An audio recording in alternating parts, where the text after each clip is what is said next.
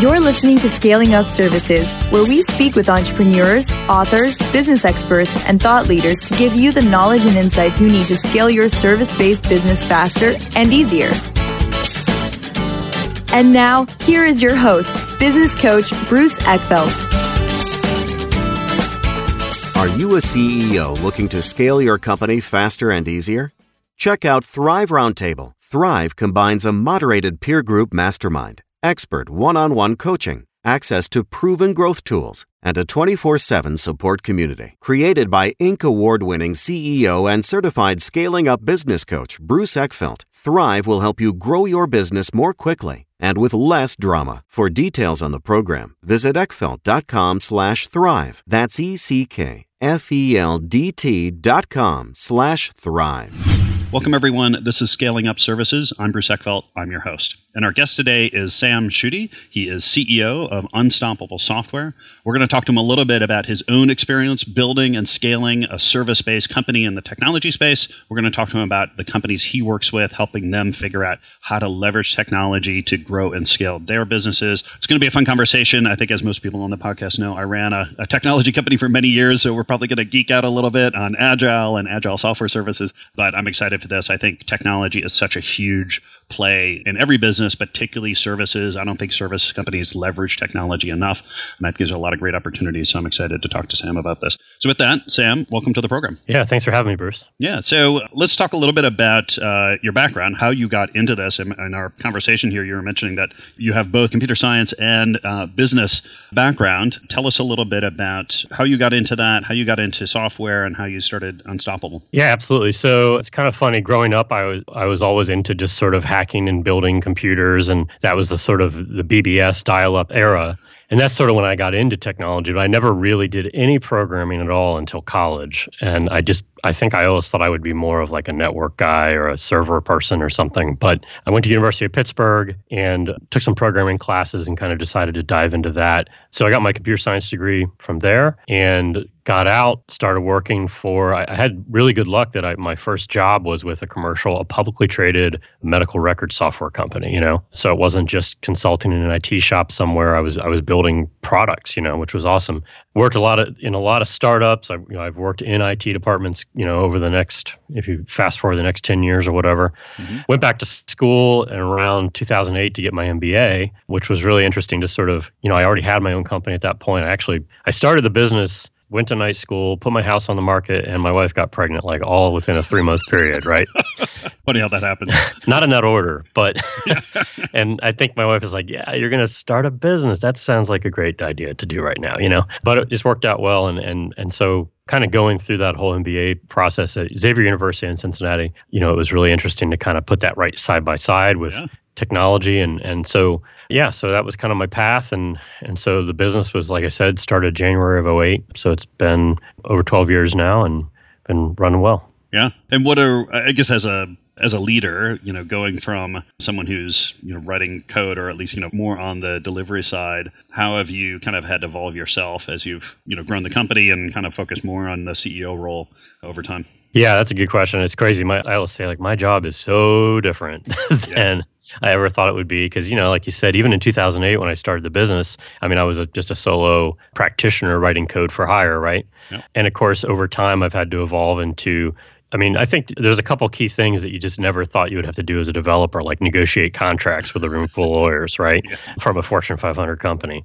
Uh, you know, obviously the whole sales side. You know, I mean, when I first started having to do sales activities to when I wanted to grow the company beyond just myself, you know, I would get on the phone with I remember I had a phone call with a big insurance company and I just, I mean, I just froze. Like, I didn't know. It's like, I don't know. Because all I could rattle off was like, well, you know, technology tools and Microsoft, Java, blah, blah, whatever. That's not how you do it, right? And so I had to do, I, I did a lot of sales training. I did the Sandler sales training uh, sure. system for about like five, six years. I did it a long time, mm-hmm. you know, and then also brushed up on, I did various marketing training and I worked with a couple of marketing coaches.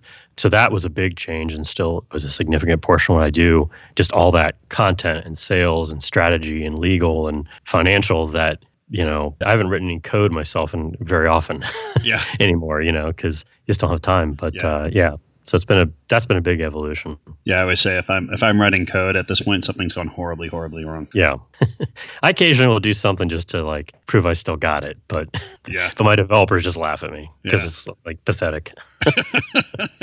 um, so tell me, as you've um, kind of grown the business, or if you've kind of looked at the at how your business has evolved, how have what are some of the key kind of strategy decisions you've need to make around uh, your customers, the markets you serve, how you've organized yourselves, your products and services? I mean, what what are some key things that you've kind of done over the years that have either worked well or not so well when it comes to growing your own service company? Yeah, absolutely. So I mean, I mean, a couple things come to mind. One, and you know, you hear a lot of people talking about this is is focus and specialization, right? You know, I think when you kind of start out any service companies especially agencies you just think well i just we do technology you know and that's kind of it and whoever wants us to. And while that's sort of true and while what you do in your day to day isn't necessarily what you want to put out into the universe as trying to attract people right? Because it's too generic. And so we over time sort of intentionally and sort of accidentally too started specializing in manufacturing and healthcare as two big industries we work with, probably about like 70% of our business.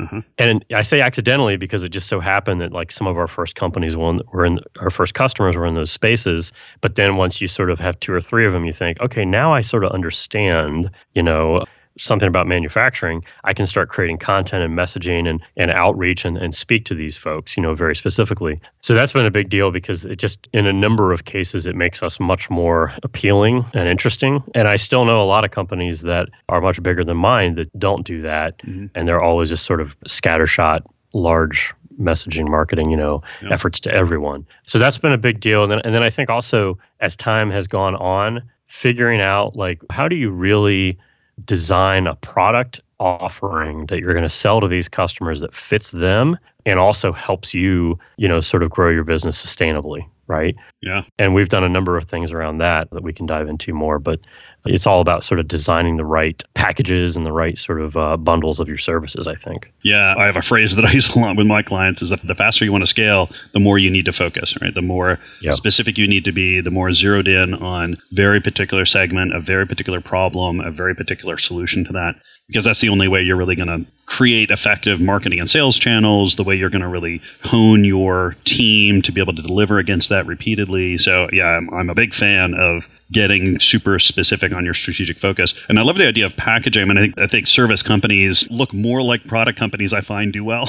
you know, so the, yeah. that they can kind of productize or package their services in ways that, because you know, honestly, no one wants to buy hours, right? No one wants to just yep. say, all right, well, yeah, I'm going to pay you an hourly rate to just do stuff, right? They want solutions, right? And the only way they can sort of see a solution is to understand like what you do as a thing that's going to solve this problem, not how many hours you're going to spend or what your billable rate is or how many people you're going to put on my project. Like I just want problem solved. So yep. talk to me about how you've kind of packaged things, you know, bundled things up in different ways and I guess how how you've applied them to different customer needs and why it's worked for you and what you've learned about that process. Yeah, so I mean and I guess so first off, you know, on, on the note of hours, I mean I think a key thing when you're designing any kind of these packages is is to ask yourself who am I competing against, right? Like what is my actual competition? Because, you know, if you let's say you're an hourly software development company. You're going to bill, you know, per hour to write code. So you think like, well, my competition is other consulting companies, other agencies. Yes, but that's your primary competition, right? You have yeah. secondary competition, tertiary competition, and and most of the time, if you're billing per hour and you're just staffing, then your competition is just, well, what does it cost versus me just hiring somebody, right? Mm-hmm. And that's kind of a weak solution because there's I mean, there's a lot of great employees out there. You can hire great people, you know, and it puts you in this weird spot sometimes of saying, like, you don't want to have to tell your customers, yeah, but what if you're not really a good manager? What if you're not good at hiring? like, because then you're just insulting them, right? It, it doesn't, it's not a great value sort of equation.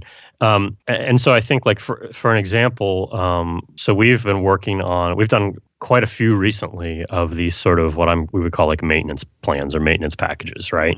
And with those, we may say so the retainer based packages, so a monthly flat fee, and we'll say, all right, you know, basically we'll fix anything that breaks, and then we'll also do a certain volume of effort around extending, enhancing, and adding onto your system, right? Mm-hmm. And I think it's an interesting example because we have a we have one we are hoping to close here real soon. I mean, it's about a two hundred thousand dollar contract, and this particular company, I mean, they just they just furloughed a bunch of staff, as a lot of companies are out there right now with all this COVID nineteen business. Yep. They've been told they're not allowed to hire consultants. Okay. Okay. But they're going to sign our deal. Well, why? Because Yeah. ours is ours is more of an insurance policy, right? If we put this in place, anything that breaks, they'll just fix. Oh, interesting. Well, it's a fixed, and it's a fixed cost. I mean, they're just seeing it as a line item. Yeah. It's a fi- fixed monthly fee. Now we put limits on it. You know, we're not going to come in and work 600 hours a month to fix whatever that is, Mhm. right? But it's fuzzier, so it, it's much, you know, it's much harder for them to, you know, because you want to get away from the sort of simple math equation of, oh, your time is worth, you know, 150 an hour or whatever it is, Yeah. and that's too expensive, not expensive enough. I mean, you really can't win because if you, if I say 150 an hour, if you have listeners in California, they think, wow, those guys are cheap Yeah. If I but your listeners in Iowa think, wow, those guys are expensive. And what do they judge me? How do they judge our services based on that, right? Maybe we're no good, maybe we're too good, right? Yeah. Maybe we're not. I mean, I've heard it, I'm sure you have too, heard it all the way. Well, we don't need guys that are that expensive. You're probably too we need a weaker, you know, a, more junior developer, Yeah, right? Exactly. So I think tying it to like, you know, what is the value in that case? It's an insurance policy. And I say that, you know, I'm like, look, this is just an insurance policy. If anything breaks, we're there. Mhm. And there's other stuff like we start every project with a discovery engagement. So we don't do any proposal work, we don't do any design work, nothing for free, right? Yeah. And the solution there is like, or what we're selling there is like, look, you know, you want to take steps forward on your project, but you don't know what you need, what you want, what it's going to take.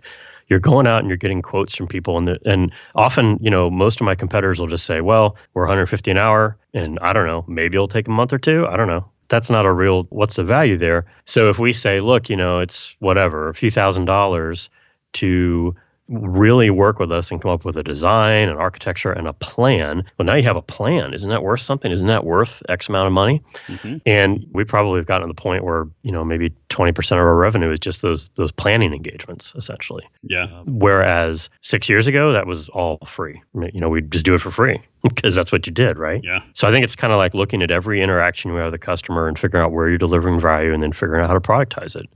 And maybe also more importantly, like when are they ready to buy something? Like I always tell my customers, if I come to you and I say, look, you know, I'm a total stranger, but here's a contract for $500,000, you should sign it. They're not going to do that. hmm You know, I'm a total stranger. They have no no trust and nothing because There's no basis for. yeah. But if I say, why don't we work together for a month and it's whatever, 15, 20,000, whatever the number is. And at the end of this, you're going to get this, this, this, this, this, and you can cancel any time and it's guaranteed. And there's all these other, you know, then they're ready to buy that. They're ready. They're ready at that point in our relationship to give it a shot, maybe. Yeah. Because I think, you know, these folks that go out and just proposing out six figure contracts and they win one out of 10 of them, you know, through RFPs or whatever, right? They're just kind of wasting a lot of time. Well, they're taking a lot of risks too. I mean, I think that you talk about the, you know, you're not sure if the client is really ready. They don't know you that well. You know, the flip side is true too. you don't know them that well. Mm-hmm. Sure. there's always this, there's always a sometimes the worst outcome is winning the bid. Yeah. Oh, You that's know, absolutely true. Yeah. and and not really realizing that any kind of service relationship is going to have some kind of relationship component to it that goes both ways and you need to make sure it's a good match and you know there's sometimes you know sometimes people take on clients that are not good clients for them right and it's um Yeah. you know it's not it's not good for the business Well, and I think as a leader, I've been thinking about this recently because sometimes the more I think the more success you have as a leader of an organization, you know, you, you get that confidence, and then you start to sort of like get aggressive, and and and hopefully you're you're hungry, right? And you want to win, right? And so you you know you get a customer, and it's like, oh, I sent them this proposal, and they like it, and they want to do it, and you just kind of get all caught up and just like we're going to make this sale, we're going to do this business, but like you said, maybe you should step back and say, should we? Yeah. Like, wait a minute, hang on is this a fit for us? And, and, you know, I had a customer a little while ago. He was a high net, well, he was a prospect, high net worth individual, wanted to found a startup, build some software. We had a personal connection, so the trust was already there. Like it was an introduction from a close friend of both of ours. But he wanted to build software that was sort of like for, I guess I would say, like the music industry. okay And I'm like, you know, he's got the money because I know he's a high net worth individual. It's not going to be a hard sale because the guy already said you need to hire Sam, you know, Yeah. his our friend. But like, what's the referenceability there? Like, how does it tie into our plan? How, how much of my brain space is it going to take up? You know, because it does. Every project takes up some of your brain to do this in an industry that I don't really see as a future for our company, you know, of, of music related software. As much fun as it might be to do some music thing. And so I turned them down. I said, you know, I, I think it's just not a fit for us, you know, yep. which was hard because it would have been oh yeah a lot of revenue. Oh yeah. Um, and so, you know, I think you got to check yourself a little bit and not let your ego and your passion and your drive necessarily make you, like you said, lose by winning. Yeah. Well, the other thing is you have to have a defined strategy. I mean, if, if you haven't done the work to figure out who really is my best customer, what is the problem I'm really going to solve for them, what are the differentiators that I'm going to sell against relative to my competition, like if you haven't done that work and define that very clearly for yourself, it, it's really hard because otherwise you're just kind of going on gut and you're thinking, eh, this this doesn't feel super right, but I don't have a good set of criteria in place to be able to make the decision, and and you don't have a clear sense of what you do want, so it ends up becoming just like, eh, it doesn't feel quite right, as yeah. opposed to, hey, this doesn't fit our strategic profile. Well, and, and I think the other thing is that, that I I struggled with for a long time as a service, you know, technology services business is okay, I want to specialize and I want to have that sort of strategy and that focus, right? And so that means whatever I'm selling or offering has to be like so incredibly ultra focused and dead on that they hear it and they just think, wow, that is us to a T, right? But that's really, really hard, you know? And what I have found works better is to just be like in your messaging and when you talk to customers, like you don't have to be dead on, but it can be, you know, maybe 30% there mm-hmm. that you're at least saying, we specialize in manufacturers. We do a lot of stuff with like production workflows and batch batch control and stuff like that. And they think, mm-hmm. oh yeah, that we we have yeah. batches, you know, we have jobs, you know. And so it's almost like keep it simple, stupid, right? And I mean, I I banged my head against the table for probably five years trying to come up with like what it is, like how to describe exactly what we did for one specific niche. And then you get too narrow and there's not enough people in that niche and yeah, yeah. and then you describe it to some other customer and they think that doesn't sound like us at all you know because it's it's too specific right so it's it's an interesting balance to be appealing and to sort of register in a customer's head but not be talking about something they don't understand. Yeah, I agree. There is there is a kind of a, a size to the target that becomes yep. optimal where it's it's it's tight enough where people can say, oh, like I you know I understand what you do. The other one I always say is you want to be referable, right? If you do anything yep. for anyone, like how do I refer you? But it's like, oh, okay, I, I, get it. You work with manufacturers on you know flow control systems. Like, oh, okay, like I, well, I can think of some manufacturers and I can think of some people that deal with flow control. I can I now have a, an ability to connect you with the people in my world. Um, yeah. Let me ask the other kind of part of I think the business for service companies that always comes up, which is you know the one side we have customers. How do I position myself? How do what are my channels? How do I sell? How do I package my products and services? But I always say services is really a double sided market, right? You've got customers, but then you have employees. You've mm-hmm. got to go find talent. Talk to me a little bit about your strategy on the talent side. I mean, uh, I was in the tech space for a long time. You know, finding good software developers was was hard. You know, the the demand for software development was you know has, has grown tremendously in the last 15, 20 years. The competition for software talent is very, very high. How have you gone about figuring out who really fits your company from a culture point of view, from a skill point of view, and then how have you gone out and you know attracted the right people, and and how do you engage them, build a culture around the company? Yeah, absolutely. And so, I mean, I think you know from a from a skill and sort of persona sort of view, I mean, what we have defined and what and what we target is, you know, senior, high end, experienced developers. You know, so you're talking about 12 plus years experience, something like that, maybe 15 years experience, mm-hmm. and you know that need to be fairly self motivated, can learn quickly, have worked in a variety of, of different platforms. So you're not getting somebody that only knows Java and and you try to put them on something else and he struggles, right? My philosophy you know, having been a software developer myself, is is you know truly strong developers. It doesn't really matter what they're working in. You know, you could say, "Hey, go write this COBOL program," and they'll say, "Well, I've never done COBOL," and you'll say, mm-hmm. "Figure it out." and yeah. and if they're a really strong, you know, analytical, intellectual person, they'll figure it out, and they'll probably be better than a lot of COBOL developers out there, right? Yeah. For instance, so that's kind of like the persona. And and granted, you know, that's just what we put out there, and it, it's hard to sort of. There's a lot of stuff that goes into finding and filtering and figuring out if a person is that right? Which is a whole other story. Yeah. But I think in terms of attracting those people to us, it's like, okay, so if you've got so you have to design a company for that persona, right? It's just it's just marketing on like you said the yeah. to the other side. Mm-hmm. So if I'm a senior high-end super smart developer, I don't have time for any, you know, messing around, right? You know, I don't want to work for somebody whose place is going to be political or, you know, egomaniacal egomaniacal or something or Yeah. whatever, right? Yeah. All the things that you see in so many companies. And I also, you know, I don't want to I don't want to do things like I don't want to have to commute every day. I don't want to have to wear a tie every day, that's for sure Mhm. right? And of course, pay is important and, and everything else. And so, really, so for instance, in our case, from the beginning, we've always been a remote workforce, um, which is very helpful nowadays with with all the you know quarantines and shutdowns. So we've been a remote company since 2008. Yeah. And what that has also meant is that we have to get a lot of tools in place to make that work. And we have a whole suite of systems we use, and we've kind of perfected to make that work. Mhm. And and I think the other thing then why you know recruiting has not necessarily been a huge pain for us is because we're remote. I can recruit from say three or four zip codes, right? And I have found that you know my competitors who are all like you know some of the companies out there think what what they need to do is have a really fancy, cool, sexy office that tables and yeah. Exactly. You know, they do that whole it's it's almost trope, right? Yeah. And they'll have, you know, Procter and Gamble or somebody come in in Cincinnati here, come in and say, "Oh, wow, look at that. They've got a boa constrictor." Right?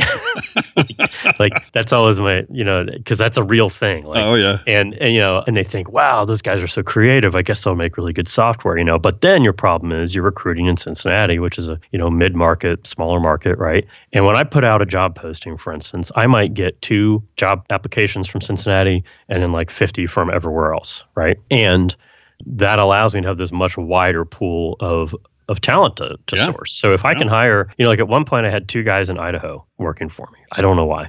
I didn't know why, but I found out that a lot of folks from Silicon Valley and California were sort of fleeing to Idaho Yep. because it, it's beautiful and it's cheap. It right. is, yeah. So, you know, by doing that and then with the right tools and management methods in place and sort of approach, we're able to have, you know, high performance distributed teams and I'm able to recruit from a, a wide pool of talent. So I'm not trying to build this because I mean, if I wanted to build, say, 500 developers in Cincinnati, that's like that's all of them. Yeah.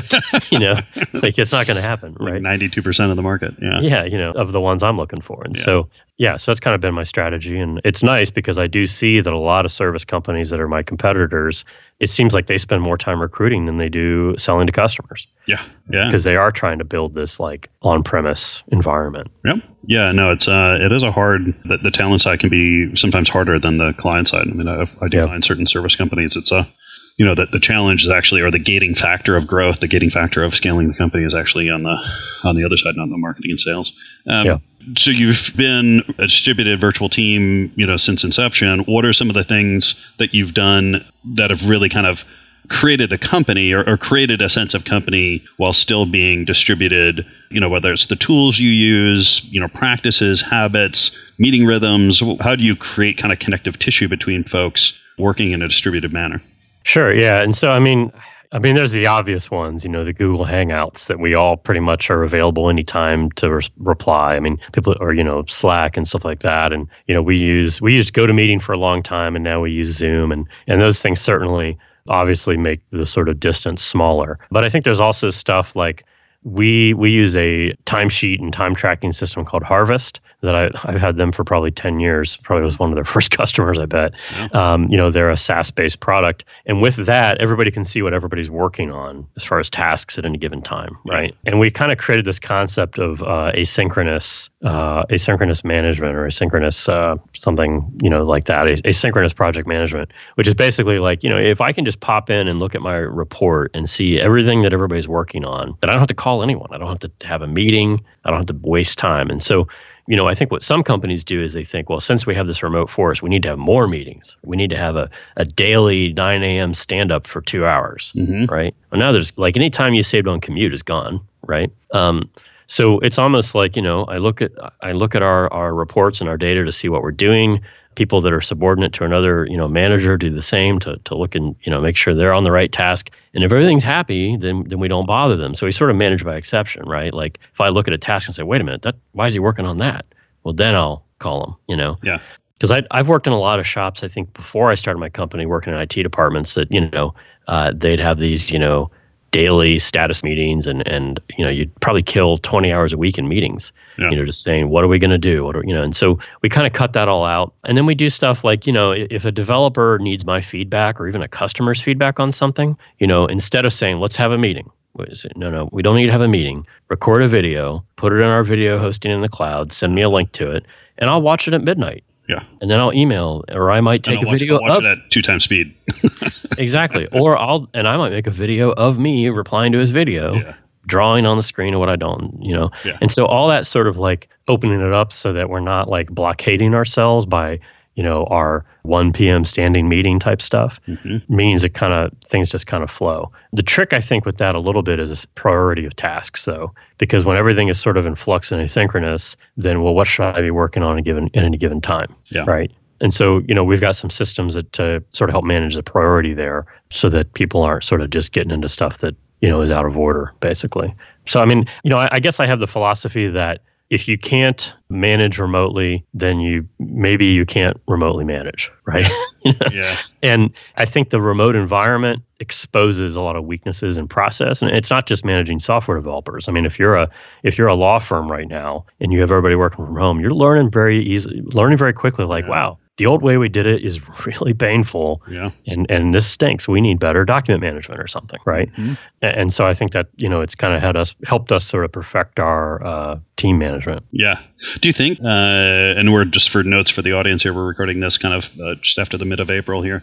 Given, you know, COVID 19 and everyone working from home, do you think that there's going to be, you know, companies that just continue working from home or, or what do you think the impact is going to be on this period of time for a lot of companies that were forced into this, you know, unwillingly? Yeah, it's an uh, it's an interesting question. A lot of people have asked me that, and I, I think um you know I think absolutely some companies will stick with it because they you know they will realize like I remember um uh, a friend of mine worked worked for IBM in North Carolina, and they did some study at one point, and they figured out that you know having I can't remember the exact figures, but you know having a remote workforce at IBM saved them an average of like you know eight dollars an hour or something like that across every employee in the organization, right? So I mean, yeah, you know, if you look at that, you think, well, why am I God, why am I paying rent? Especially if you're like downtown or something, or downtown Los Angeles or something. Like, Yeah. you know, my goodness, the amount of money you could save. But it it kind of depends on how well you're able to manage because of the tools you have in place. So I think to some degree it depends on how long we're in this setup for. Yeah. Because you know what I'm seeing is that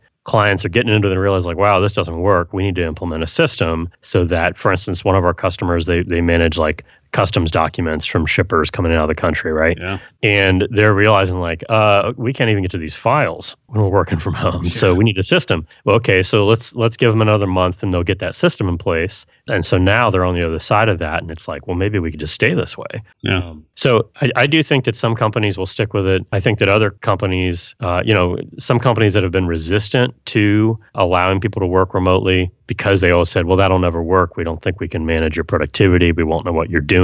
I mean, if they see a productivity gain or drop, then they're going to use it to justify the next decision, right? Yeah. If we're all, if those employees are sitting home doing nothing, watching Netflix, they're going to say, we tried it, it didn't work yeah. and that was terrible. We got nothing done. And I mean, obviously, there's there's a cultural component to whether or not that's what your team is doing, Yes. right? Yeah, I th- and I think that's true. I think I think some are going to come down to you know the nature of the culture and how they respond. And yeah, I mean, I think there's going to be some that that might actually dramatically shift the amount of work they do, you know, with distributed teams, whether it's at home or just you know from remote locations. You know, some will probably adopt some of the practices or at least develop a better contingency plan or be able to kind of go into this mode if need be much more easily in the future in terms of Mhm. yeah having the infrastructure and the policies and the processes sort of set up to be able to handle this. Uh, and then some will just be thank God we're back in the office. You they, won't, change. Yeah, and it's interesting because you know before all this happened, of course, there was a lot of discussion and talk about medical leave policies and mm-hmm. like you know Yeah. child care, you know paternal and, and maternity leave and all this sort of stuff of becoming mandated or whatever and sort of stuff, right? And you know it kind of makes you wonder, like, well, so you know, might more companies say, all right, guess what? You know, yeah, you can get paid if, on medical leave. You have you can work from home. It's no problem. You still have to work. Yeah. You have to be able to work, right? Yeah, you have to. um, as opposed to maybe a black and white thing of you're either in the office getting paid or you're at home being unpaid, right? yeah, So that's interesting. Sam, this has been a pleasure. If people want to find out more about you, more about Unstoppable, what's the best way to get that information? yeah, absolutely. So uh, our website is unstoppablesoftware.com. That's certainly a central hub to check things out. You can check out our podcast on there. We have a lot of case studies and blog articles and such. If you want to reach out to me, my email is just sschutte, so S S C H U T T E at unstoppablesoftware.com.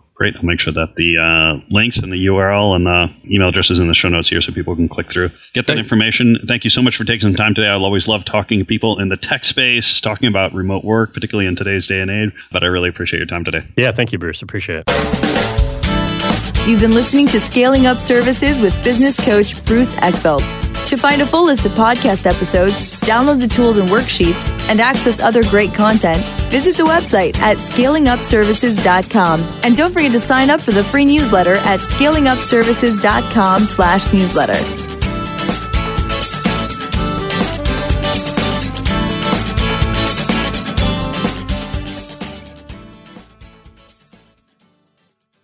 This podcast is a part of the C Suite Radio Network. For more top business podcasts, visit c-suiteradio.com.